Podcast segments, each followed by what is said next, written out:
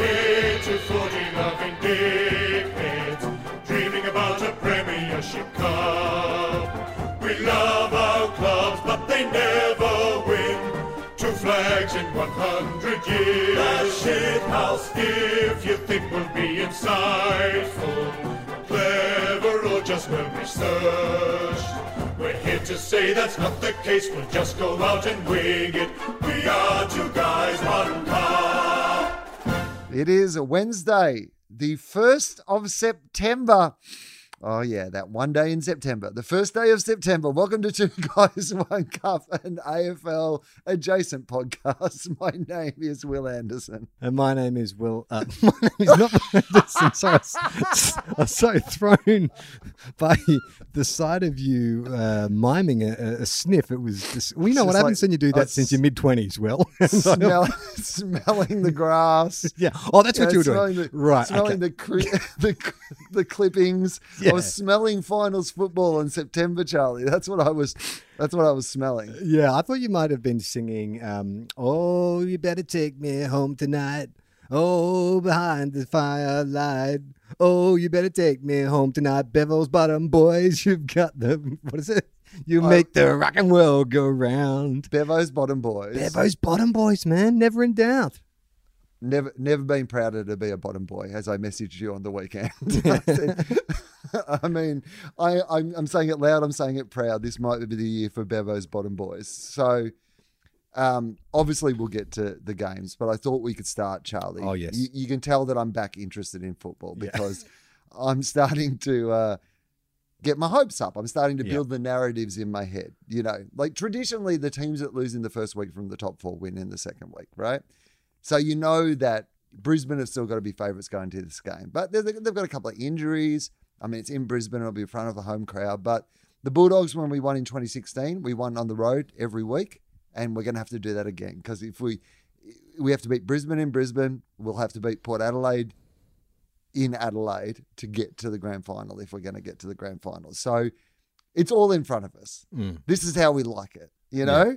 Like we're the bottom boys Yeah. And we're going to have to do it from the bottom. We are Bevo's bottom boys. So remember your commitment from last week. Mm. You said if they go all the way, you will refer to them all of 2022 as Bevo's bottom boys. I'm already referring them to Bevo's bottom boys. It took one game, one final, one scoreless half against Essendon in Tasmania for me to be all on board the bottom boys. Now, did you buy into the um, uh, the Schadenfreude, the the, the the the enjoyment that people got out of Essendon not being able to win yet another final?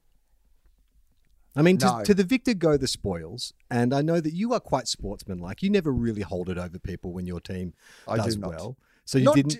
you know what? Like some of it is sportsmanship, yeah. but some of it is just years of knowing that those comments will come back to haunt me. when you barrack for a team like our team, Yeah. like bold statements are not something that you're ever going to get to really live by. So the boldest statement I ever made was they were going to win it in 2016 and it happened. So I've put my bold statements away. I'm just on board Bevo's bottom boys, but I've been scoping out the opposition. So I've gone to Twitter because I was like, Charlie Cameron's been playing really well of late, and he's Yeah. probably the major threat. You know that the Bulldogs are going to have to counter if we're going. He to was electric in the first half against the Demons before they put the foot down. We uh, neglected to talk about this a few weeks ago, but uh, does not mean that I did not enjoy it, which was that uh, there was a great viral video that went around on Instagram of Charlie Cameron at uh, training in the Yeah. weights room, uh, dancing to the, um, uh, what was the name of that band from Brisbane? Darren Hayes. Um, Um, Savage, Garden. Uh, dancing to the Savage Garden song Truly, Madly, Deeply. And he's singing it in the gym with the boys, entertaining everybody. And then on that weekend, his song that they played when he kicked goals was Truly, Madly, Oh, Deeply really? by, by Savage Garden. And he kicked five goals or six goals. Like I heard that song a lot. And I was like, this is a good bit. I'm enjoying this whole niche bit that is going on right now. So I thought, well, what is Charles Cameron been up to on Twitter? So I thought, Charles in charge of social media. how serious is he? Do you think, okay, bit of a hypothetical question to start off. Mm. Do you think coming into the finals, Charles Cameron ups his social media game or does he get off like social media street?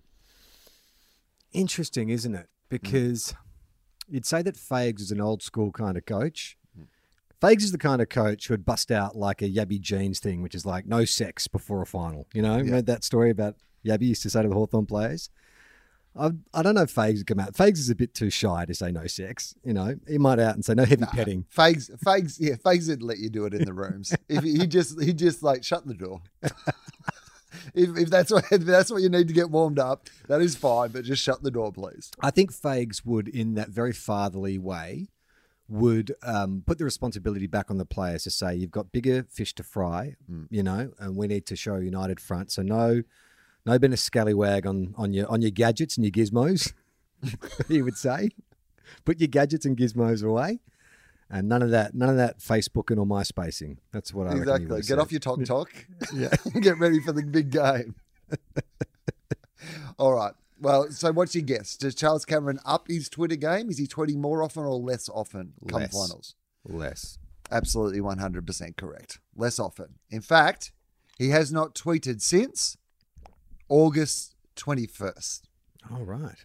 So this is a guy, in fact, his last two tweets are very much of a time that doesn't exist anymore because, uh, so the, the most recent tweet, the one that he went with on August the 21st, two words, of course, one name.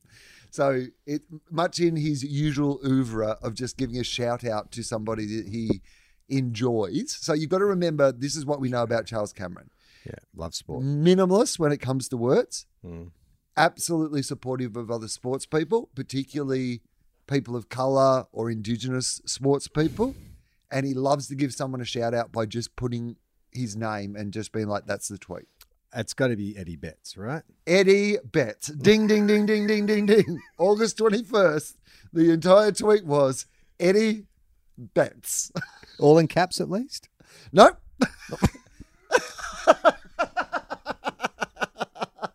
Literally just the man's name, as you would write it in almost any circumstance. But a GIF of Eddie like celebrating. Nope. A No, photo. no, no, no, a photo no. of Eddie of them playing for the Crows. No, something else. Just, not just uh, Will. Come on. Is it just the words Eddie Betts? 11 letters. Eddie Betts. 647 likes. All right, now, Charlie. August 19th. Uh, so these are the only two most recent tweets. Yeah.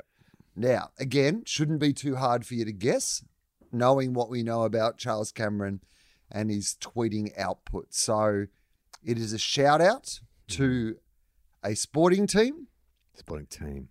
um, who achieved something Uh, pretty yeah, amazing. Yeah, the uh, Boomers uh, getting the bronze. and oh no, we've covered the Boomers. Oh, Boomers is about a week back. Oh, I- okay. I, can give you I can give you some uh, of uh, his Boomer stuff. Let's go Australia. Hashtag Boomers. That was his Boomers tweet.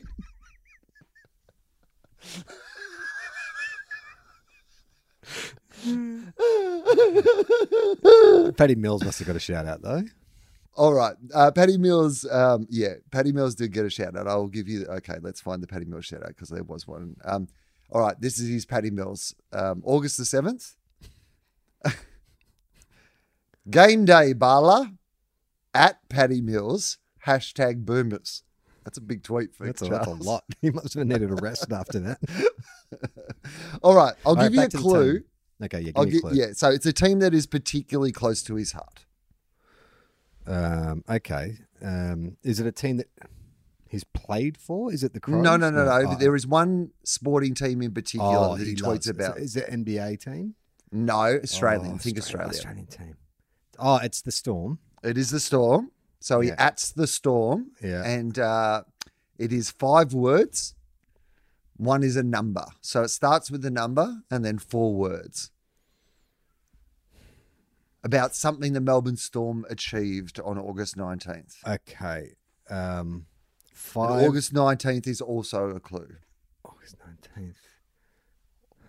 So is that the what?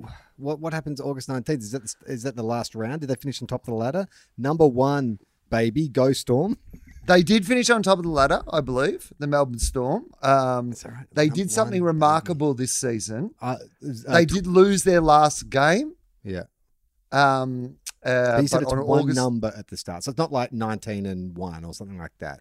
19 is the first Oh, n- 19 and 19 and 1, 19 and 0, 19 and 2, 19 and 3, 19 and 4, 19 and 5, 19 and 6. what? What is it? 19 in a row, baby, Oh, at Storm.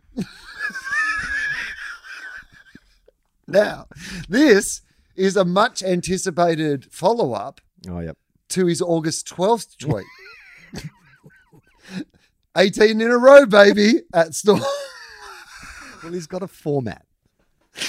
He's got a format, and I like that. He sticks to the same format. You know what you're going to get with Charles Cameron.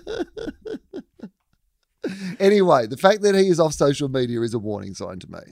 It feels like he's got his game face on. Yeah, I think that's good. I mean, it, it, it- well, but hang on, was he off social media last week before the? the Oh, first- yeah, he was. he Oh, was. Yeah, he was. Yeah. so I don't think you've got anything to worry about. I think mm. it's.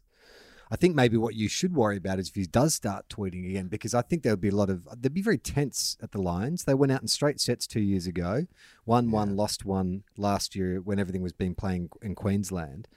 Uh, as I mentioned, Will last week, it's like Roman Reigns uh, when he took on John Cena at SummerSlam. All the pressure is on the Lions now. The Bulldogs can just like waltz into this game. No one expected you to even get through that game against the Bombers. I think you're pretty. You were underdogs, weren't you? Literally underdogs. Bevo's bottom boys. Bevo's I don't bottom know if we boys. were actually. I think going into the game, the Bulldogs were. well, the rain favourites. helped you. Let's you know. Let's actually talk about the game. The rain. the Hmm. I'm rain. happy to help. talk about the game. it, uh, it it leveled things out a little bit. I mean, Essendon started the game pretty well, but I don't know. I just always I, I know I was I was playing up the Bevo's bottom boys, but I also just think that again, it's the pressure on the team. The psychological pressure play, plays a lot when it comes to finals. And you guys have been there before. You played an elimination final last year. You won a premiership four years before that, three, five years before that. So I think that counts for a lot. I think it was not the game we wanted, but it was the game we needed. Yeah, We didn't want to, want to be playing in an elimination final in Tasmania, but circumstances came together to make it. What the Bulldogs needed to show was not that they were a skillful team. The Bulldogs needed to come out and show that they gave a shit. Yeah. That they really fucking wanted it. And that's what it felt like. It felt like they came out and they, regardless of whether they have the skills to beat some of the other teams, they came out and looked like a team that wanted to win. Yeah. Yeah. And it's also because you have so many Rolls Royces in your side, so many people who glide across the ground, like Bontempelli or like Aaron Naughton, you know, who's an aerialist. And so when the rain comes down, you're like, well, that's gonna that's gonna rule them out of the game. But to see that the way that they lifted and played so well, I mean Aaron Naughton especially, I thought that he was going to be like have no impact in the game, but he was really good. Well, and again, warmed up as it went on. Yeah. That was the nice thing about it as a Bulldogs fan. All those things that you wanted to see working a little bit better started to work a little bit better. It was a great game because it was really tense for that first half, and Essendon are a really good team, and they were up against us as well. They had some unfortunate outs, and like, oh, you know, like there's been a lot of complaints about Cody Weightman. yeah, and the free kicks. So weird, don't you think? Like Well, here's what I would say is leave fucking Cody out of it because you can debate some of those free kicks. In fact, one of them at least was absolutely not a free kick. It was a mm. mistake. The umpire made a mistake. And one of them was line ball, and the other two, I think, actually were free kicks, right? But regardless of that, none of them were Cody faking for a free kick. No. In every single one of those things, he had put himself in a contest, which then led to a free kick. That's not his fault. Yeah. You can disagree with the umpires, but don't like people were taking it out on Cody Weightman like Well, he was were- like faking for free kicks. Yeah. Mate, he didn't fake for the free kicks. You know what he did? He got free kicks on the fucking boundary and then kicked goals. Yeah. Like And a they- little fucking champion with a big fucking smile on his face. But I love also- Cody Weightman so much. They're also trying to class him uh, as like a Selwood kind of thing, where he was using it tactically, and it's like, no, he wasn't using it tactically. He just plays the ball first. And what does your junior coach say to you? Get to the ball first, you win a free kick, and that's what happened. Whether or not the free kick was there, he was putting himself in the position to win the free kick. well, this is the other thing. It's not his fault he's tiny. Yeah, like Andre the Giant in The Princess Bride. It's not his fault that he is a giant, right? It's not Cody's like problem that when somebody pushes him, he like goes three meters because the way he plays, he is not a little sort of, you know, out the back and kicking goals guy. He's a lead up, mark up, get yourself into contests forward. That is actually how he plays. He plays a big person's game against people who are much bigger than him most of the fucking time. but he's also incredibly annoying. He has that because he's so textbook- happy. Well, yeah, but it's also that it's got that forward pocket, you know, little buzzing around. Like Eddie Betts had it, Stephen Milne had it. It's that annoying Jeff Farmer, skillful forward pocket pest. He looks Yeah. and behaves like a pest, like a flea, literally like a flea. It's like he jumps on your back and you just want to swat him and get him off. And so I think that people, as football fans, I think we are preconditioned to loathe forward pockets, cheeky forward pockets from other teams. It's just You know why? Because forward pockets still play like we all played footy at fucking lunchtime Junior at level. school. Yeah. Like we hate one- them because we no want to be them. Yeah, that's right. Like all the other players are now in patterns and defensive running and shit. And forwards, like particularly, you know, at school where you would play maybe out to the 50 meter arc, you know, so you'd play one of those games where you're both kicking towards the same goal and you Yeah. just have to kick it out beyond the arc and bring it back in again. Everyone's just trying to be Cody Weightman. yeah. Like we hate these guys because they are the purest form of football. And he seems to be really fucking enjoying it as well. Of course he is. He's taking hangers, he's kicking goals from the boundary. He's having the best time of his life. Now I saw that he's had that he has taken on the moniker of the flea. Yeah. But we've established that he's no relation to Dale Weightman, haven't we? Uh, Have we I established think, that? Yeah, I think he's no relation. No I mean, I don't know if there's a distant relation, but it's not a close. It's not a. Are like, you know, allowed to- close family? Are you allowed to take like I mean Dale Weightman was a beloved Richmond player, best and fairest winner, captain of the club, state honours, all that kind of stuff. Mm. I mean, There's a new Flea Weightman, mate. You're the old Flea Yeah, Weightman. This is what- the reboot of Flea Weightman. like if a player started playing now whose surname was Lockett, but mm. was no relation to Tony Lockett, can you call him Plugger? I don't think Plugger. you can. I mean, I know there's a ton of roos. Like Nick Riewoldt was Yeah. a roo, Mark Rashudo was a roo. That's different because I think that's just one of the. If your name begins, but you're talking you're iconic nicknames. iconic nicknames. that like Like Flea is not derivative of Weightman. He was called the Flea because he was small and a, a tiny little rover and looked like a flea. And I yeah. think that the but Bulldogs also he had no just, weight man. was in his name. no, no, you don't understand. When he would hit the nightclubs, he wouldn't wait, man.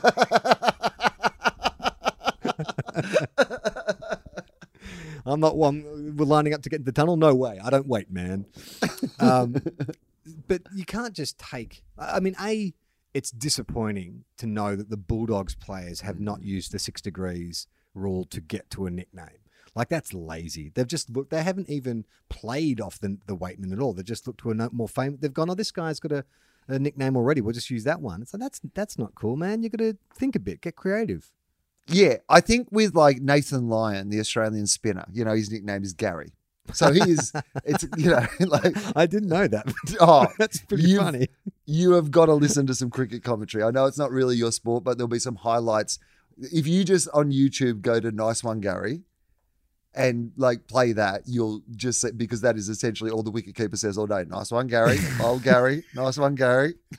And so that's fine because the nickname is derived off another person's name. That's Yes. the joke, Yeah. right? But yeah, Flea should be. But hang on, but can I just ask on that on the Nathan Mm. line? Surely there's a bunch of players in the Australian team who are from Queensland and New South Wales who are like, "What? I don't get it. Why are you calling him Gary?" Oh, mate, well, how do you think they feel when they go to Pakistan or the West Indies or somewhere? And they're like, why is his nickname Gary? Well, this is an Australian TV show called On the Couch. so, um, uh, Flea, I think if you're going to, yeah, if you're another Weightman and you're also Flea like, they should have chosen a moniker that was like Flea. So it's a tribute to Flea Weightman, but it's not Flea. You're right? evolving the nickname, like it's Yeah. So, like, if Flea John too. Longmire, if there was another like horse yeah, who was like another Longmire came in and they would call him like um, Pony. foal or pony or Yeah, whatever. Yeah. Like he's a, yeah. Well, they should call him the Tick, because uh, the Bulldogs have blue. Like he's like the Tick, and like Mm. ticks jump around, they get in your skin. You're not a flea. He's the like. Would you say like a tick is worth? Uh, like a flea's annoying, but a tick will kill you. He should be the Tick. Or like, but doesn't a tick kind of, it doesn't kind of buzz around. It more like burrows in. Yeah, but that's what he burrows under the packs. Gets under your skin. He gets under your skin. Like a tick. Like a tick. He should be the, The tick. tick. Yeah. Okay. All right. Cody the tick Weightman. It was a good weekend of football for you because the team that you love and the team that you believe in both had Yep. wins. Was that you, uh, that was a bit of a surprise to me. I mean, I tipped Port, but I didn't think they were going to win that easily. Oh, they were great. That that was the team that I believed in that I have not seen. Mm. Um, I mean, I think realistically, it was one of those weeks where we went into it going, I think all these eight teams are pretty even, and then came out of it going, I reckon two of these teams are heaps better than Yeah. all the other teams. Yeah. I mean, it's funny, isn't it? Like Geelong, when you know they don't, when they're all playing well and and they're, they're not injured and stuff like that. God, they look good and they just look so experienced and can absorb it all. But then the flip side of that is so bad. They look so slow and old, and you just wonder, like, it, like, you oscillate with Geelong, don't you? We're like brilliant. You know, brave recruiting. Always, always trade and recruit for the now. They always just stay at that level. And then you can flip and go, they're insane. Look at this dad's army going out there. They're going to get another year out of these players at the max, and then what? They're going to fall off a cliff. They're a, they're a two face from Yes. the Seinfeld episode. like it just depends what light you see them in. Yeah. Like you're just like you're the most beautiful woman. Ah! That's Geelong. I mean, do you think that they can win it? Could you see them getting to the Yeah. grand final? I do. still- Well, because They're they, two-faced. they always lose in the first week, and Yeah. they often then win again in the second week. And I think that they're playing obviously a team we haven't mentioned.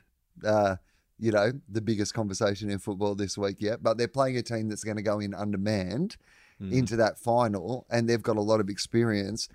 I think, no, I think they probably still will win, and then you know they're right back in it if they win again. So.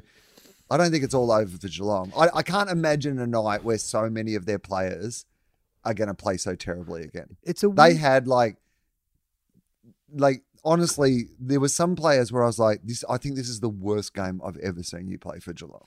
It's a weird stat about Geelong, isn't it? The idea that their home and away record could be so good, and then their first week of finals record could be so bad.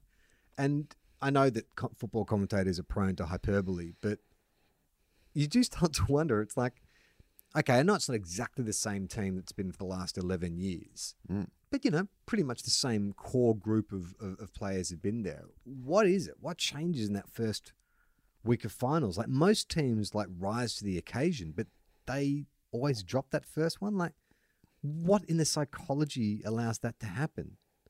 I don't know, It's and weird, right? I, mean, I imagine they've thought about it a lot, and they don't know. Clearly, they don't know. Well, would you even There- need to address it because you go, oh yeah, Yes. look, do you? Because they still progress. They managed to progress okay. They made a grand final last year. They make. Well, I guess that's how you'd address it. Like, yeah, but you wouldn't. That's not your strategy.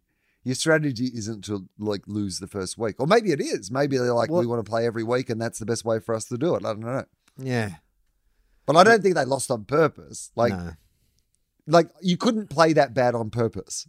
We, you know what I mean? Like, if people want, if Paddy Dangerfield actually was like, I'm going to try to play bad, it would be more obvious than what happened, which was them trying to play well and playing badly. There is a conversation around Paddy this week. Yeah. I don't know if you saw this about the idea that he tries too hard in finals, like that he doesn't need to be Superman. He doesn't need to put on the cape. He just needs to play how he normally plays, and maybe he tries too hard. What do you think about that? I think uh, that's dumb.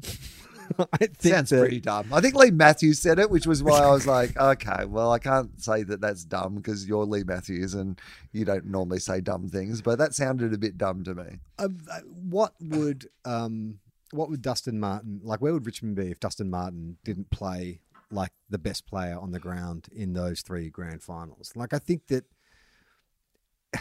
if it was a case of he's playing selfishly, which is obviously the you know that's the inference by he tries to do too much, but I don't think he does. Like the skill set to use a Kane Cornes' term, the weapons that Paddy Dangerfield has, not many footballers have. So okay, he's going to try and explode out of a pack and take on three players to get a clearance, or you know, he's going to try and fly for a screamer, you know, in the for- like clog up the forward line. But the thing is, he can, he does it, he pulls it off, and I don't know that, you know, just because it's finals that you ask him to temper his game or or, or, or change. Don't you just want your best players to go out and play their best football? Yeah, I think so. And he's played good finals before as well. It's not like he has a terrible finals record. I mean, Gary Rohan, again, who goes a bit missing in these occasions, hasn't always. He's had okay days, but um, yeah, there was a few that just did not represent themselves very well. But I think also, like Lachie Henderson, like played like a guy who retired two years ago. you know, like it was he I've never seen him play that badly. He is such a reliable player and he just had one of those nights where he just could not make it work. But they are missing, I think they suffer Geelong from their injuries almost as much as anybody because Stewart is yeah, as as good a backman as there is in the game. Like I remember that game the Bulldogs played where we just kicked it to him eleven times in the first half, and Tuohy is.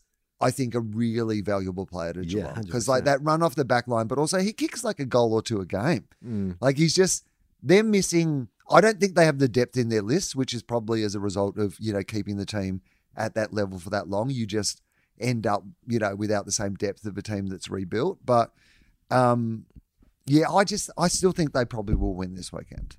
Do you think there's any team left that playing at at the Optus Stadium, playing the grand final in WA, is an advantage? Does it favour Port because they're closer, like it's less travel time? Do you think that there's any advantage to any team? Um, I if the Bulldogs were to make it, I don't think we'd mind it. 'Cause it's Like I think open- we play pretty well over there, and we don't mind the idea of playing away from home. Mm. Um, but of the teams that are more likely to make it, Port Adelaide or Melbourne, I don't know enough about like how those teams play to know if it would be an advantage or not. Melbourne, uh, it's their premiership to lose. Uh, we've established they look. I mean, it is. they look. I mean, so they could good. lose it to Port with no disgrace, but if they lost it to anyone else, I think that you'd start Disgrace. to go. Do, well, I think that if Melbourne lost the grand final to Port, you go, okay, fair enough, right? Whereas if they lose to any of the other teams, you'd start to go, what did Melbourne fuck up here to lose to these other teams? But didn't Like- you guys beat them this year? You've beaten them this year. Yeah, we beat them in that period where they like We're had just- a little poor patch, but they got Yeah. good again pretty much immediately after, and we got I'm shit. not, no, I don't know about that. I think that if Geelong beat Melbourne, I could see that. I think Geelong or Port, and you know maybe the Bulldogs. I guess if they lose to GWS, that'll be the that'll be the real embarrassment. I embarrassment. mean, I guess the truth is that any team who gets there, if they get there, by the time they get there, they've made a compelling case that they can win it, right? Yeah, Like it's hard to imagine it now that the Bulldogs could make it or Geelong could make it, but for Geelong to get there, they're going to have to beat a whole bunch of good teams, and then you'd suddenly be like, well, if they've just beaten Port and they've just beaten blah blah blah, of course they can beat Melbourne. but I know what you're saying. It's like of the two most impressive victories of the weekend, Mm. Port and Melbourne. But I I think that I think Melbourne's was. I thought Melbourne's was more impressive. I Mm. thought that Geelong were a bit more banged up than Brisbane, and I thought Brisbane were in the game like that first quarter and a half. It seemed to be like goal for goal. They and it was so like I'd actually forgotten how intense finals football is. Like it was so quick and skillful, and just those two midfields going at it. Like it was exciting. It was such a great game to watch. But then Melbourne just were like, all right, we're done now. And they did that Richmond thing where they just put the foot down and found a new gear. And it's like the thing about Melbourne that is like frightening is that they are so skillful. Like they they do the, these these passes. It's a bit like the Yeah. Bulldogs actually when the Bulldogs are on song, but it's these insane kind of like switches across the ground, kicks into the middle, pinpoint passes where they just catch you up, and it doesn't matter, you know, if you can keep up with them endurance or speed. They just change direction so quick and so fast, and they move it so quickly, and then they just don't miss. And Remember early in the season we were having a conversation about Christian Petracca possibly being the best player in the competition. Mm, Christian Petracca is not even the best player at Melbourne. yeah, I know. Clayton Oliver's the best player in the league Yeah. at the moment. Like if you were picking right now and you needed to play, pick the best player in the league, he is, in my opinion, absolutely the best player in the league. Remember two years ago when he The couldn't ones- kick Yeah, they wanted to trade him. because he couldn't kick, and now he's just like like uh, kicking like across his body to open like at full speed, like to open. But he's amazing. Yeah, his body shape has changed a little bit Yeah. though. I think, don't you? He looks so Yeah. much. He, he's got more of that Bontempelli kind of greyhound. He used to be a bit thicker, like an inside midfielder, but now I think he's he's changed his body shape, and so he's covering the ground better. But yeah, he's he's such a good player, and he's just got that. There's a lot of. I think we're really fortunate to live in a time where we've got these amazing two way midfielders at the moment who are inside outside can go and attack and kick a goal, but also defend. Like we'll just go back with the fire of the ball. It's like, oh, this is Wow. exciting. Yeah, watching Ollie Wines, Bontempelli, like Oliver, like all these guys go to work on the weekend, you were like, fucking hell. Like the new guys are here, aren't they? Yeah, Like the the these this I mean, because there's still you still got Boke and like guys like this who are still and absolutely. Yeah, yeah, superstars. But just that next generation of absolute like A grade, you know, talent that are all sort of like under 25 is just amazing. Are you coming around yet to Ben Brown in the red and blue? Yeah, like it. me too. I'm on board. I'm like, I like oh. Melbourne. I like. I, wa- I was watching that game, just thinking. I, I, I have no ill will towards Melbourne. Like I, I think it would be great if they won. I think God, they're a, don't you dare I try honest- and no, rewrite I'm- history. no, no. As in, like I'm saying, I absolutely did previously. That's it was amazing Oh, to me to be watching Is it this your going. culpa? Uh, yeah, okay. Well, sure. Um, whatever it is, what I'm saying is that the emotion that passed over me as Melbourne sprinted away in that game was not one of me going, ah, fuck, this is going Mm. to happen. It was one of me going, ah, well, you know what? You're a really good team and you are very entertaining to watch and you've got a heap of superstars and like, yeah, There's why not? there- look, I, I, agree, but there is a part of me as a Saints supporter because if Melbourne do win a flag this year, then Mm. we take the title as the longest flag drought. So there is part of me that's like, Yeah, but "Oh." also the way that it's going, it's almost like a lock that you guys will win it soon. Like it's been, we've been knocking off all the droughts. We Yeah. did the Swans and we did the Bulldogs and we did Melbourne, right? We'll get to you. I like that. Yeah, it's actually better. Um, and then obviously the last game was uh, the Swans and the Giants, and um, nothing really to talk about coming to that game. So moving on. Um, Here's what I will talk about: um, is the Swans should have won that. yes, If you're a Sydney fan, you would be, I think, very disappointed about. I can't believe they waited till the first week of finals to just kick terribly. I mean, they kicked like St Kilda's been kicking all year, but I haven't seen the Swans do that all year. It was and and they weren't hard shots too. Like the Buddy one, people were like, oh, I can't believe Buddy missed. At least he was fifty out. I know he's Buddy, but he that was a Yeah. hard shot. But and he Hickey- didn't miss by much. Like he, No. it wasn't like he shanked it. Like he literally just he missed. You know, it. But some of the other ones were Yeah, I really. mean, look, I know. Look, Giants fans don't get pissed off because I'm on the bandwagon and I want to see you guys go as far as you can. But I saw a lot of Giants fans going like, "What an amazing! Like we toughed it out." And I'm like, "You got lucky." Yeah, what so lucky. happened. Like I, I wasn't like you just ground it out and you slowed the game down and No, no, I remember what they were claiming, but Yeah. what they were claiming was absolutely not fucking true. Like the amount of celebration, there's a defining game for our club, is it? If your definition is be playing really well and then basically give the game away and only win by a point because the opposition couldn't kick a fucking goal out of the 25 attempts they had. Yeah, it was. Uh, it would look. It was a great game to watch. I, I thought. I really was. You know, that first half they were all over them, but then they just ran out of steam. And then that last quarter was like, it was. It was like that scene in Pulp Fiction where you know the hitmen are there, uh, John Travolta and, Sa- and Samuel L. Jackson. The guy busts out and just fires a million shots, and all of them miss. You're like, oh my god, what happened? I mean, that happened. Yeah, I couldn't believe that buddy moment. I was just like, it just it felt was like such a buddy moment. Right. And he'd been playing well, like kicked a bunch of goals, like it wasn't, you know, and you were just like, ah, here we go. This is Mhm. what's going to happen. Um, so GWS, I enjoy them too. I'm enjoying all these teams. That's what I am actually saying. I don't really have any team in this that if they got their shit together, that I would really mind if they won it. Ah, I think yeah. I mean, now that Richmond aren't in the equation, I think that maybe the if I had to pick a team that I was least interested in seeing, it's Geelong, just because they've been there before. But you're right. Would love to see the Bulldogs go all the way. Giants, Port. Yeah, I've got some affection for Port. Melbourne for obvious reasons. I mean, Port, you've got to admire the way they play. Like they've got a bunch of guns as well, and all those young players are amazing. And And just there's also that storyline. I didn't realize that Charlie Dixon's 31, Travis Boak's an old man, Robbie Gray. It's it's kind of this. It's now or never. Well, not now or never, but with this current list, it's, it's well, for or Charlie and, and Robbie, I mean, Travis Boak will still be playing in 15 years, but never. um, now, uh, listeners said to us they will offer us a hundred bucks if we don't talk about Toby Greene the entire episode. oh, what happened to Toby Greene? I Played well, and then I, I switched off, so I haven't. I've been So, busy. We, enough. There's been enough uh, commentary around the incident, but what I have brought in is a Toby Greene pocket profile. Okay.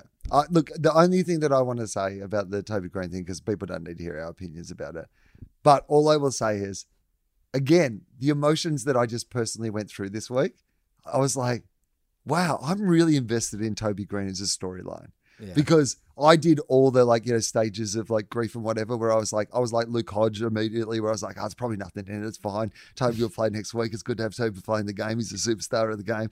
And then there was like a bit of me that was like oh yeah that, he didn't even touch him. Oh it's fine I've seen the camera footage camera footage doesn't lie. Oh here's another angle. Oh fuck. Anyway okay you probably shouldn't touch the umpire he's got to be out for 25 weeks. No hang on you know what? No I'll go back the other way I, I went on the whole fucking journey this week with what happened, and I still don't know what the if they made the the right decision or if it was enough weeks or any of those sort of things. But I am very much looking forward to getting to know Toby Greene. My uh, uh, initial response was like, "Oh, he's fucked." Like Yeah. that was my gut reaction. Was it just looked bad, and I think that Can't touch an umpire. can't touch an umpire, but I think it was just more like uh, when if you if you read the um the way the AFL counsel grilled him, the example he used was if you're walking down the street and you bump someone with your shoulder like that, would you turn and apologize? And I'm like, well, that's the argument right then and there. Like you wouldn't do that to someone on the street, let alone like an official in the game. When knowing that, I think it's an in junior levels, it's automatically like a six week ban or fourteen week ban if you do that in kind of you know junior levels. So. Toby's like, well, you wouldn't do that, but I once karate kicked Luke Dahlhaus in the face. So All right. Um, so how well do you think you know Toby Greene? Not at all, but I am uh, very much excited to get to know him a little bit better. Okay, this was done in 2019. Okay. So, but I, I, think a lot of it's still relevant. I have read ahead. So if I could give you any kind of guide into the type of personality, Please do. dry humor, Okay. um, Carl but Barron not is one of the necessarily answers, clearly. not necessarily funny. Okay. Do you know what I mean? Like, it's just it's just dry. Okay, so the first question, Will. What's his name? Toby Greene. What's his nickname? And my its clue is it's initials, but it's not TG. Oh, okay. Um, uh, is it a play on either of his names, Toby or Greene? I couldn't say. I mean, I'm assuming yes to one, but I can't be. I can't be sure. Uh, I'll, I, it? will I'll give you a clue. So, the at the first initial is T. What is the second? So just give me another letter. Is it TB? Tuberculosis. it is not TB.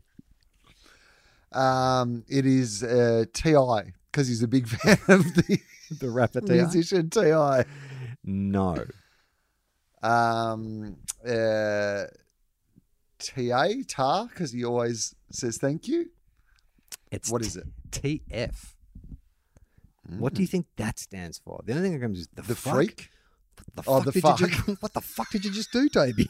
That's what his teammates Toby the fuck Greene. The fuck, Toby? You The just fuck? fucking kicked Luke Dahlhaus in the face. The fuck, Toby? You just pushed an umpire. The It's fuck? not even his nickname. He thinks it's his nickname. It's just what people say to him constantly. The fuck? He's like, oh, they love my nickname. It's the fuck. No, they're saying to you, Toby, what the fuck? Do you have any pre-game superstitions or rituals? Um, no. He does. Yeah. It's I don't know a Toby Greene at all. skill. It's a it's a skill that um, not necessarily AFL players, but I, you do see AFL players pra- uh, practicing this. It's a in the movie The Karate Kid. Yeah. The reason why Johnny Lawrence gets so angry when he arrives at the beach party is he sees Ralph Macchio doing this with his girlfriend or teaching his girlfriend how to do this particular skill. Cunnilingus?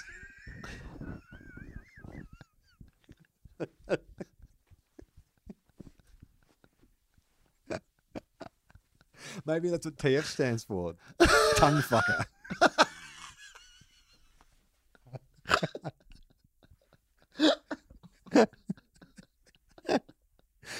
um, no. Do you know the scene I'm talking about? No, I don't. I can't remember. Um, all right. I mean, this is uh, the sport it comes from is um, is soccer. Soccer players do this when they're warming Uh, up. bouncing a ball on his foot. Yeah, keep ups. He does hundred keep ups before each game. You you don't know Toby Greene. No. This is a bad. You, you're starting like Geelong. Yeah, bad not good. start. Haven't Zero- been close so far. Naught and three. Um, okay, so the greatest individual effort you've seen on a football field. So it's a teammate that he plays with now, a prominent, probably um, one of the, I'd say like one of the, the top players at GWS, but has been on the outer for a while. Um, it's something that he did in the under 18s. Cunnilingus. so Is it give me a uh, team, give me a teammate and give me who's something that been he- on the outer? yeah, Uh, so is it Stephen Coniglio? it is Cogs, and he did something in the under 18s that was the greatest individual effort Toby TF had seen on a footy field. Um, he is it about an amount of possessions he got, or was it So, that yeah, that's right. It's a simple. It's a. It's just a. It's something that you do in a football match. It was a. It was a. uh, amount of goals, amount Mm, of tackles? No, it was the difficulty of something he performed. Um, the difficulty of something that he performed on the football field. Um, no, I, no, don't know. I don't know. A Toby set Greene. shot. A Stephen Oh. Cornelio set shot in the under 18s. Oh, Okay. okay. So that could be A, a knock? joke. Could be. This is what I mean. It's dry. It's hard to get a read on. Yeah. I mean, this makes sense when you think about him. Mm. He's a bit of a serial killer. He's got that cabbage patch doll face. You can't really read what's going on behind those doll eyes, those black doll doll eyes. Okay. Um, who's the player from the team you'd love to play with and why? It's a hawk. And the reason he says he'd like to play with him, it could be a backhanded compliment. Um. This- so This player at the Hawks is often criticized for his greatest attribute. he's often criticised. for- Uh, um. Oh, is it um. Uh, uh, James. No. Um, no. Swan. Ex Swan, and he's at the Hawks, and he used He's to a play medalist. Swans. And, oh, Tom Mitchell, Tom Mitchell. because he would always handball it to me. Correct. Because he, shares it around a lot. Yeah. So that sounds like a backhanded compliment, doesn't it? Yeah, I don't know. You think? I've It's got no read He's on Toby. Greene so far. Absolutely no read of whether he's joking or not joking. All right. Maybe this is it. Maybe he's like, yeah, without wanting to joke about this, like maybe he's on some sort of spectrum. oh yeah. Like maybe his actions are misinterpreted, and this is the cognitive dissonance that we are seeing between how he thinks and he, he sees the world versus the rest of the people and how they see the world. well, everything that I have read about him, or people who work at the Giants or play at the Giants, say that he is like lovely guy, doesn't drink, you know, very quietly spoken, very polite. They all love him, and then what he does in the field is a complete opposite to the personality he is off the field. Maybe. I mean, let's not be No. armchair. No, Armchair I mean, let's not. We're not even armchair AFL commentators. let's not broaden it out. Okay, what is the best rule in footy? And this is a joke answer, and this uh, demonstrates a bit of self awareness. Are you familiar with a rule a, a rule change that came into effect? Is there like a Toby Greene rule? There's a Is Toby there- Greene. correct, Well, that's the answer. It's the Toby Greene rule. That is the best rule in footy. What's the worst rule in footy? Um, not being able to kick people in the head. The Toby Greene rule. See, you, you know what? You're starting to get inside the creepy, twisted mind of Toby Greene. Um, how many games of footy does he watch on a weekend? Mm, interesting. I have no read I'll- on whether Toby Greene's watching Okay, a lot of it easy. football I'll give or you no two football. options. Yeah. He watches one, or he watches all of them. he can't watch all of them. If if he watches all of them, this is going to be a. I hope it is all of them, but I'm going to say it's one. It's one. That would be really bizarre, wouldn't it? Like like Batman in the Batcave, he just has all the screens on at once. yeah, absorb- just just absorbing the information like Bradley Cooper and Limitless. yeah. He's got eight Foxtel subscriptions, and then Cameron's like, "You can just watch the games on different." He's like, "No, this is how I do it." Don't make me kick you in the face. the Uh, fuck, his, Tony? what's his favorite TV football show?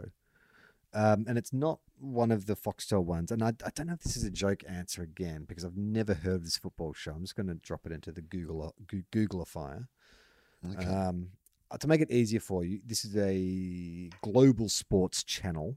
Hmm ESPN. Yes, that's it. ESPN FC. Do you have you heard of that football show? No. Oh, it's uh, Premier League.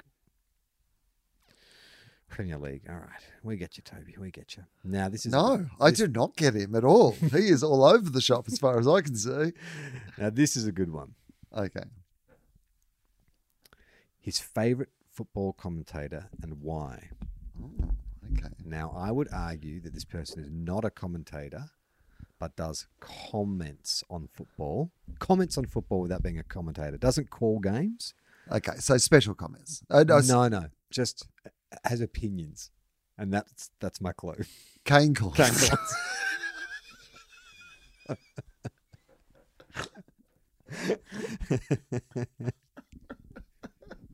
Opinions are like I assholes. well, Kane Cornes is one.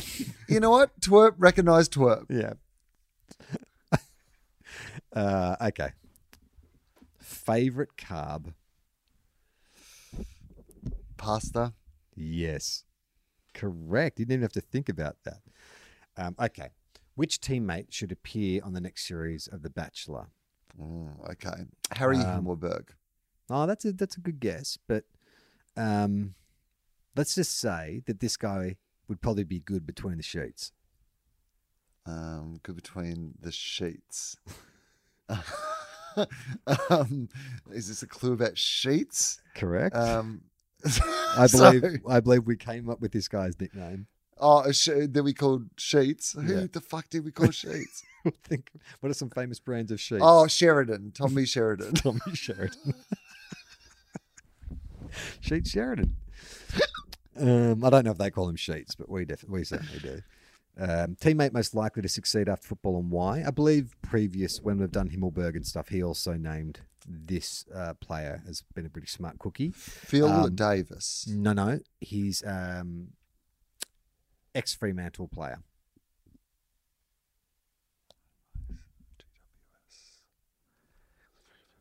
Tagger. Could be South African.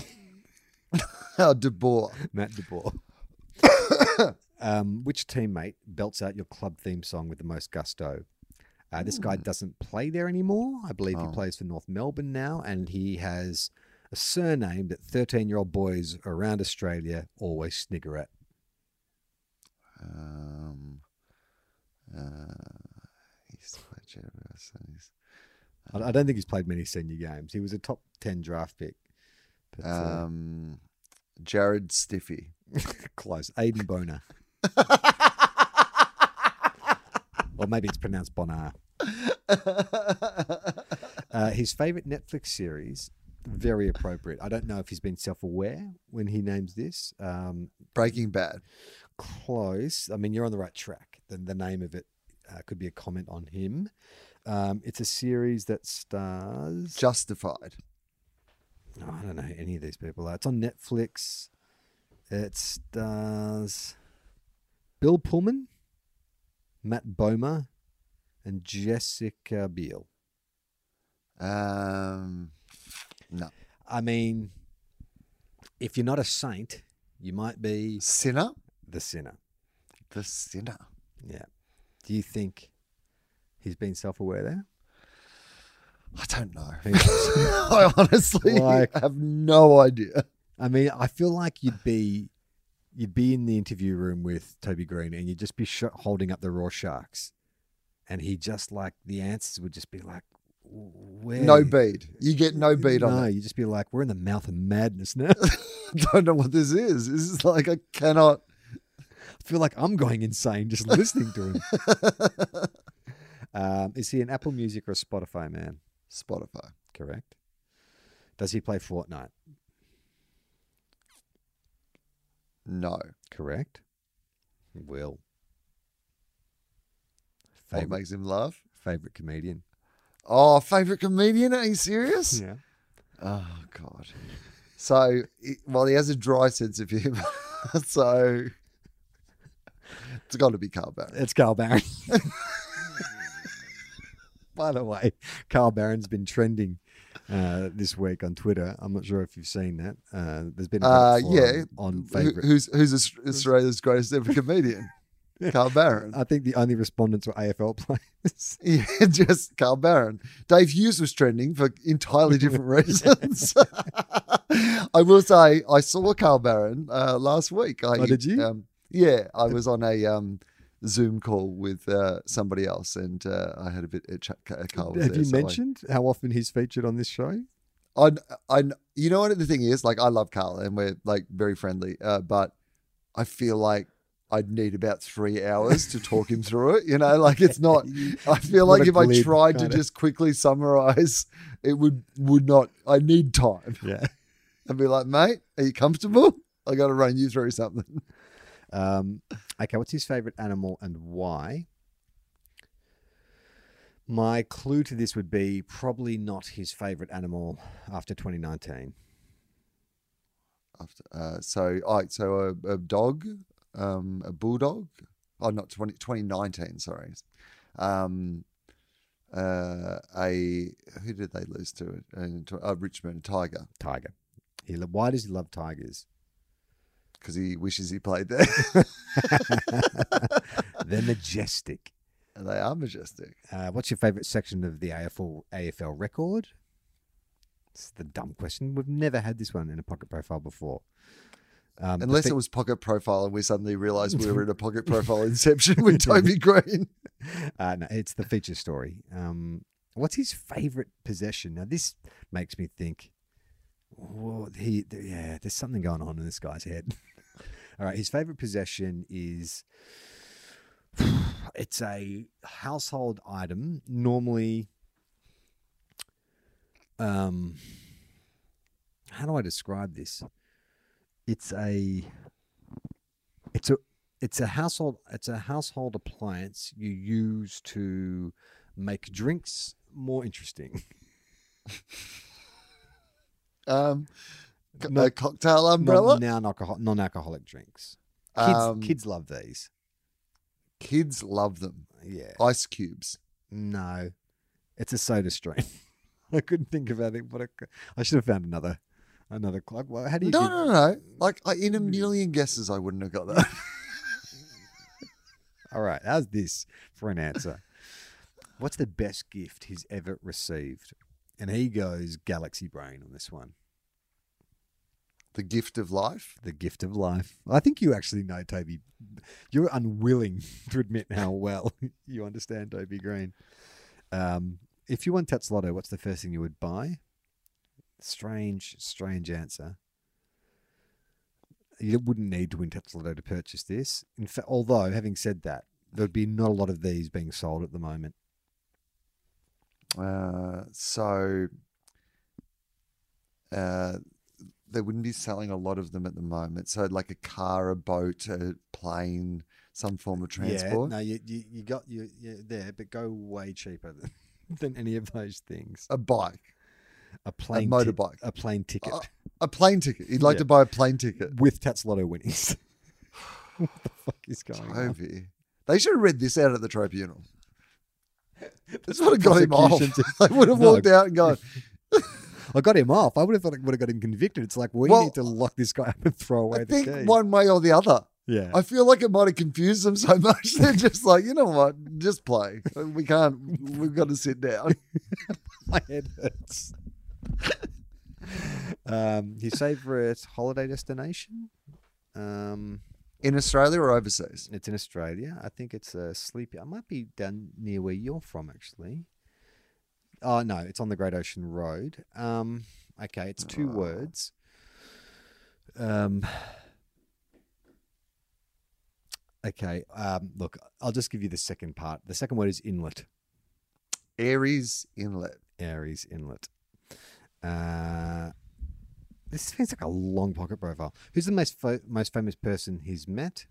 Bit of a joke answer. This guy works at the club, played for the Giants for a short time, but now I believe is their forward line or midfield. No, forward line coach. Mm. A bit of a character himself, Stevie J. Stevie J. Who's the most famous person you'd like to meet? And this comes as no surprise. Uh, this man was famous for for being violent, um, professionally, but also uh, in his private life. Mike Mike Tyson. Tyson. Yes.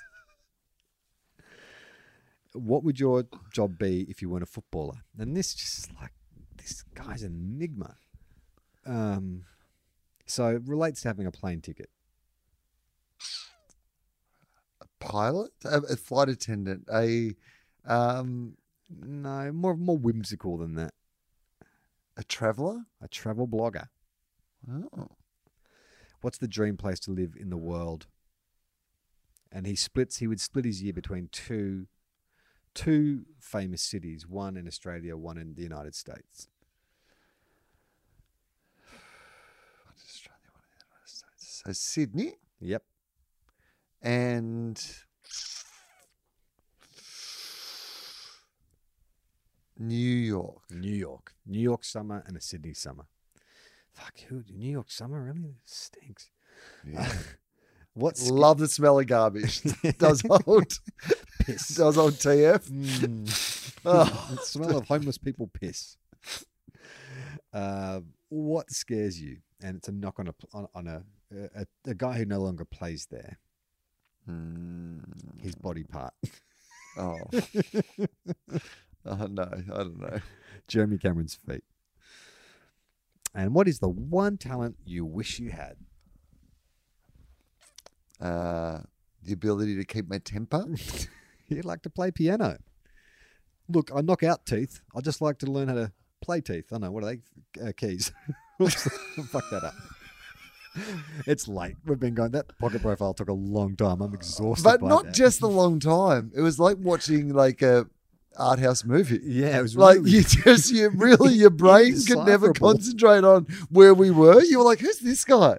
Like who's that? Is this a main character? Has he been in it before? That's mean- how I felt about that pocket profile. I feel like when this episode comes out, there is going to be a rash of like the people being found unconscious, and the only clue will be they're listening to two guys, one cup. It's like I don't know what happened. I was listening to my brain just shut off. like out. It's like I won't. I told you just before we started that I got my second vaccine, you know, this afternoon, and hmm. you said, "Is there any side effects?"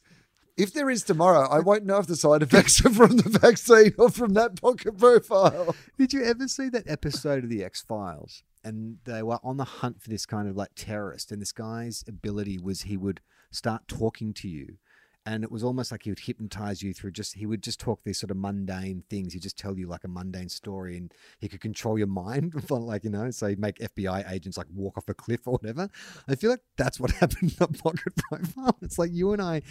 Have read it, and now we both feel. Re- I feel like we've watched the video in the ring. I feel quite unnerved. I know. Within a week, one of us is going to get kicked in the face by Toby Greene. Well, before that happens, let's get to our mailbag. And if you want to send us some mail, you can. Uh, we're on Twitter at, at two guys one cup AFL on Twitter, and also on Instagram at two guys one cup AFL on Instagram. Uh, every Thursday on Instagram, we do our tips at five pm on in- Instagram Live. So go to the two guys one cup page on Instagram Live to watch our tips at five pm tomorrow. But in the meantime, you can send us mail or, or correspondence at Twitter. So well, uh, the first question is from Art Deco again, saying, Hey, do you think AFL head office is just a little happy that they've been able to get the finals away from the MCG? It reduces the MCG stranglehold and bargaining power and helps showcase the Austra- as and helps case showcase the Australian, not just Victorian game. I believe it's great that we have this time where it's going to happen. I don't think it's going to change the stranglehold very much. Like I think that you know there's that contract that they have at the MCG, and I think the AFL, you know, the AFL is based in Melbourne, so uh, there's all the teams in Melbourne. There's always going to be that connection there. But I love that in this time, you know, if we come out of COVID. You know, at the other end of the sport, and we've managed to have like a Queensland grand final and a Perth grand final. I think that's awesome. Yeah. I'm all for In a it. bad situation, that is an upside. I don't know that the AFL would necessarily be secretly happy about this because in the end they're just trying to make money and they would love to get a hundred thousand at the G and all the corporate sponsors and blah blah blah. But I think that maybe some good can come out of this.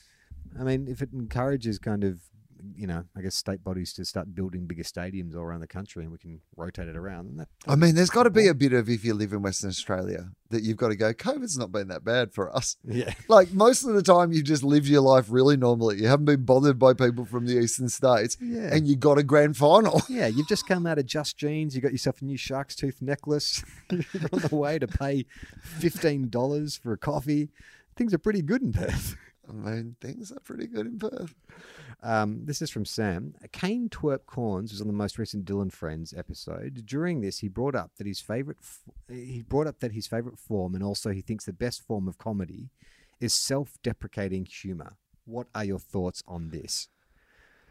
Well, with, I mean, I'm, is he saying he's self-deprecating, or he just likes it in people he finds funny, like Carl Barron?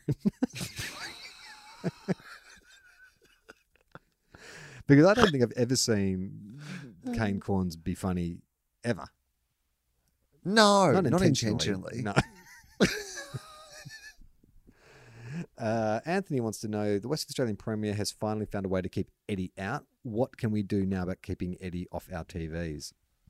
Did you see this story? Eddie Yeah. couldn't get into Western Australia. Yeah, because he's not. There's no official capacity. He'd not been in any official capacity. Yeah. He would be surprised to learn that there are rules that he can't get around. I think I was like, I did. I was like, oh, that'll.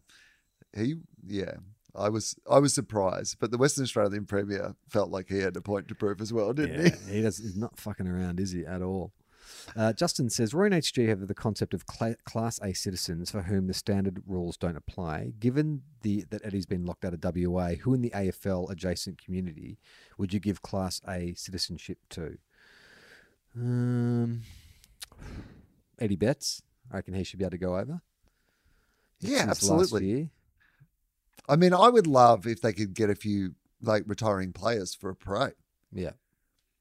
and um, I think that if Shaun, like Shaun Burgoyne, Eddie Betts.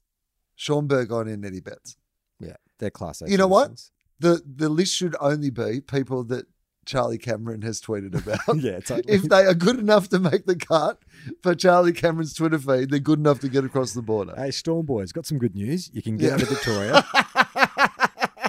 You've been flown to the Optus Stadium for the grand final. Why? Apparently, Charles Cameron. there was a list. Charlie's list. um, how does Will feel about Carl Barron trending this afternoon based on the question, who's your favourite Australian comedian?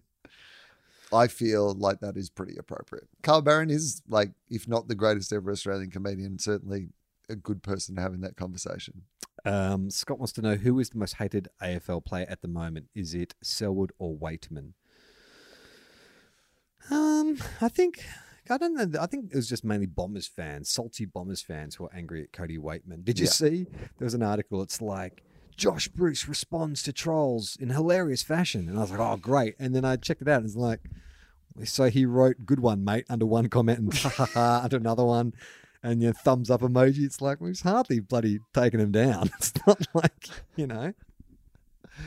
Um, I watched, uh, this is very AFL adjacent, but um, Tim Heidecker, yeah, Tim and Mm. Eric, Yeah, um, I'm, I'm pretty sure it was him. Uh, was did a um, it was a few weeks ago. So, um, but it was a reaction video to um, this uh, video that had been posted, like Mila Kunis and Ashton Kutcher's hilarious response to their kids being like, you know, like to bathing their kids or whatever, and it was presented in that same fashion. And then Tim just watches the video and decides whether he thinks it is indeed hilarious or not. And look, I know it's no spoilers, but the video of him doing that is hilarious. um, JD wants to know if the dogs make the grand final, can I have Will's tickets? Well, that's interesting. What happens to the allocation of tickets? They don't. They just null and void, I guess.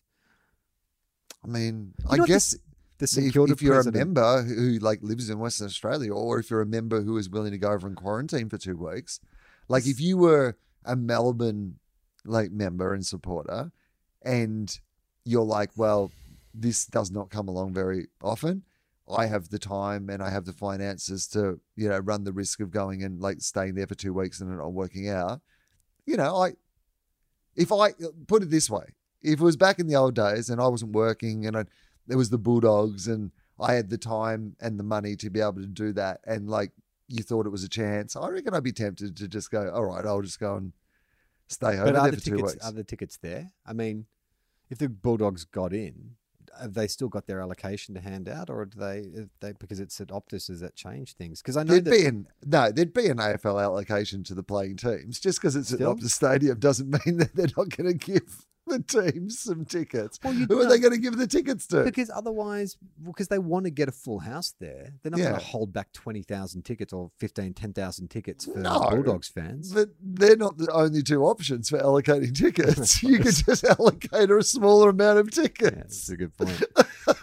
um, the Saints president sent out an email last week just sort of summing up the season, blah, blah, blah. Thanks for your support. And then at the very end was like, look, you know, we understand it's uh, been a really disappointing year. People weren't able to get to games. So if you'd like to discuss reimbursement.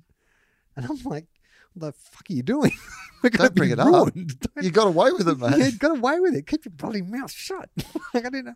I was just, I was stunned. I mean, you know, but then part of me was like, this is genius because all the response I saw online was Saints fans going, no way, like keep the money. It was like Yeah. brilliant reverse psychology. It was like, like the, the fact that he, that you're rolling the gesture. dice. You're rolling the dice, man. It's been a tough year for a lot of people. I was just like, take the fucking money.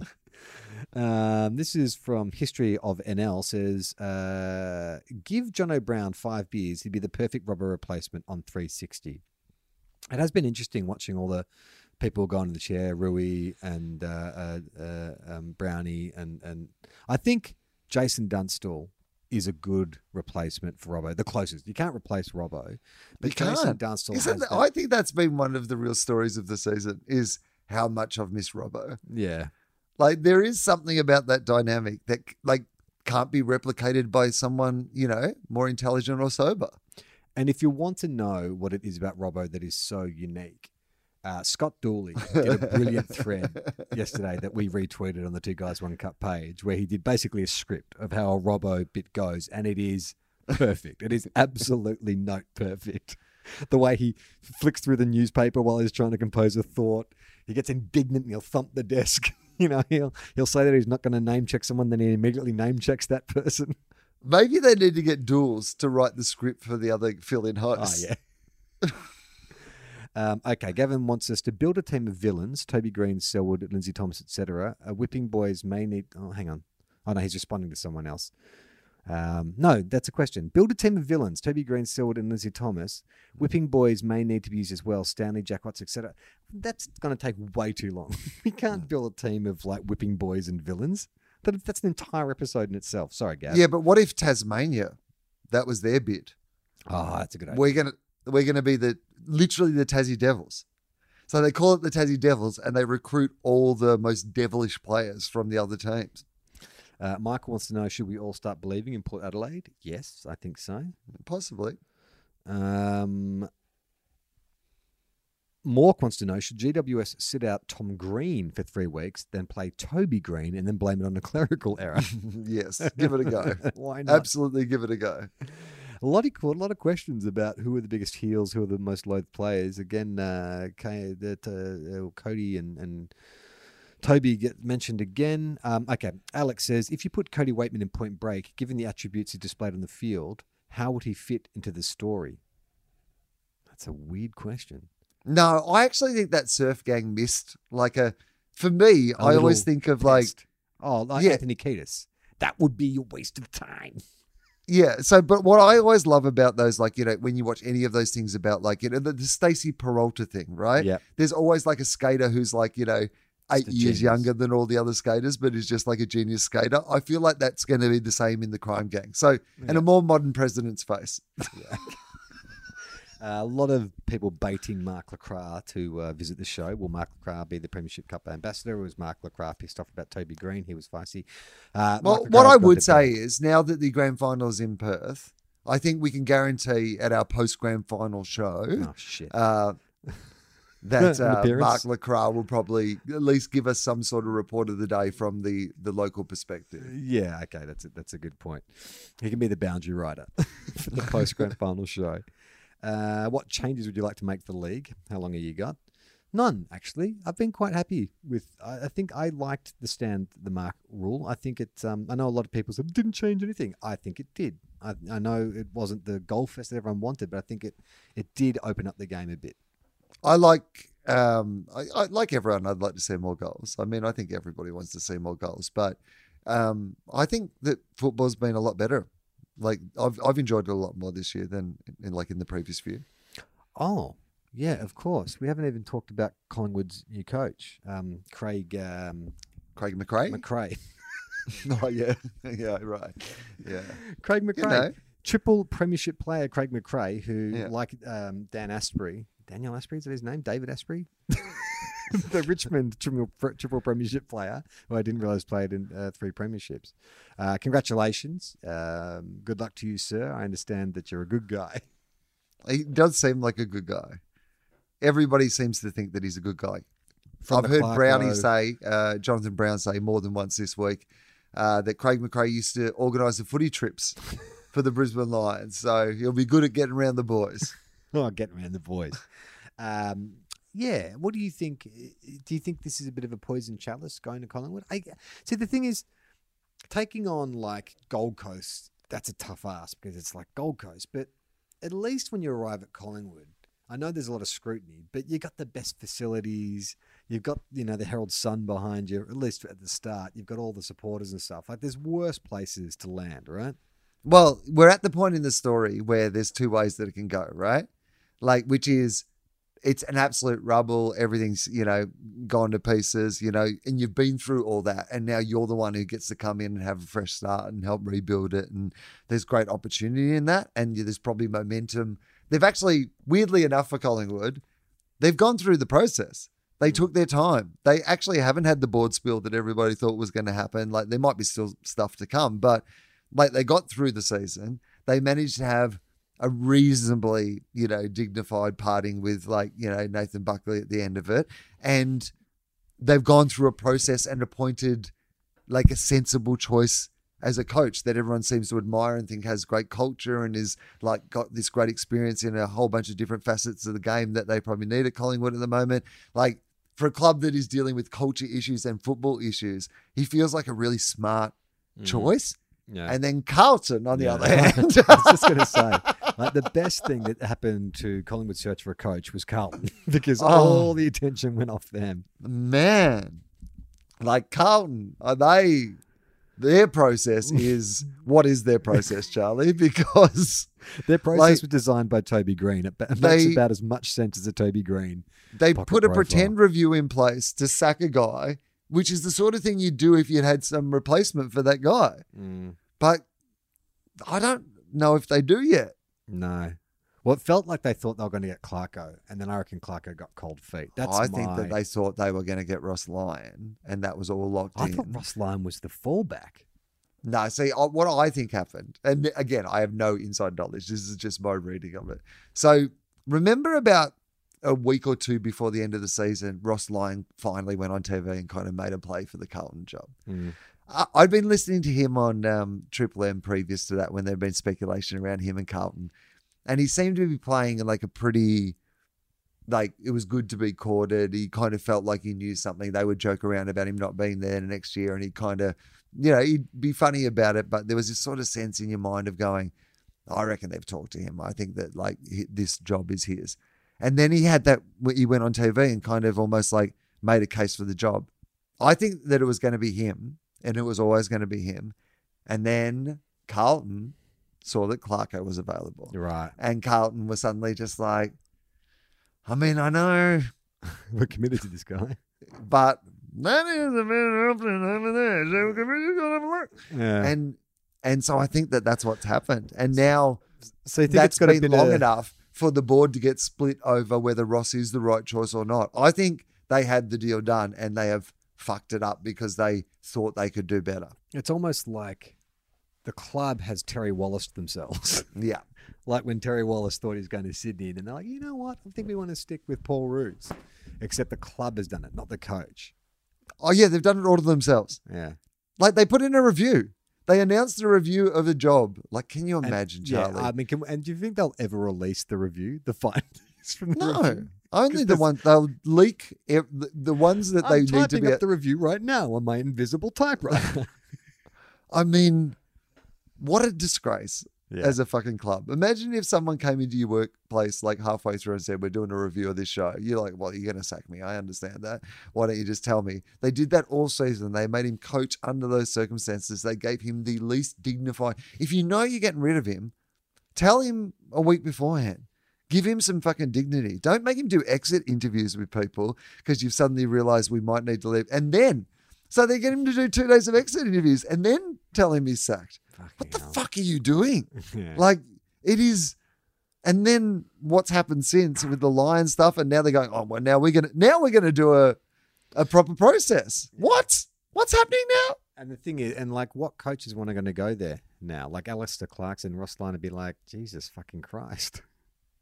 Well, I think Ross Lyon had already decided to do it. Is my gut instinct. So I think he probably will take it if they give it to him. But but Do you think um, still? yeah, because I think that Ross like is realistic enough to know that his options aren't going to be endless. Like Hmm. if Clarko's back in the game next year, maybe Nathan Buckley's floating around. Like Ross, Ross isn't a guaranteed lock to coach again. Like Hmm. if the opportunity comes up, I think Ross should take it. And I think we should end the show now. Uh, don't forget tips tomorrow or today when you listen to this. Well, we know what I mean. Thursday afternoon, 5 p.m. Instagram live. Um, we can find you'll find out all our tips, and we'll be back again next week uh, with another episode of Two Guys One Cup. Play on, not 15. Well. We are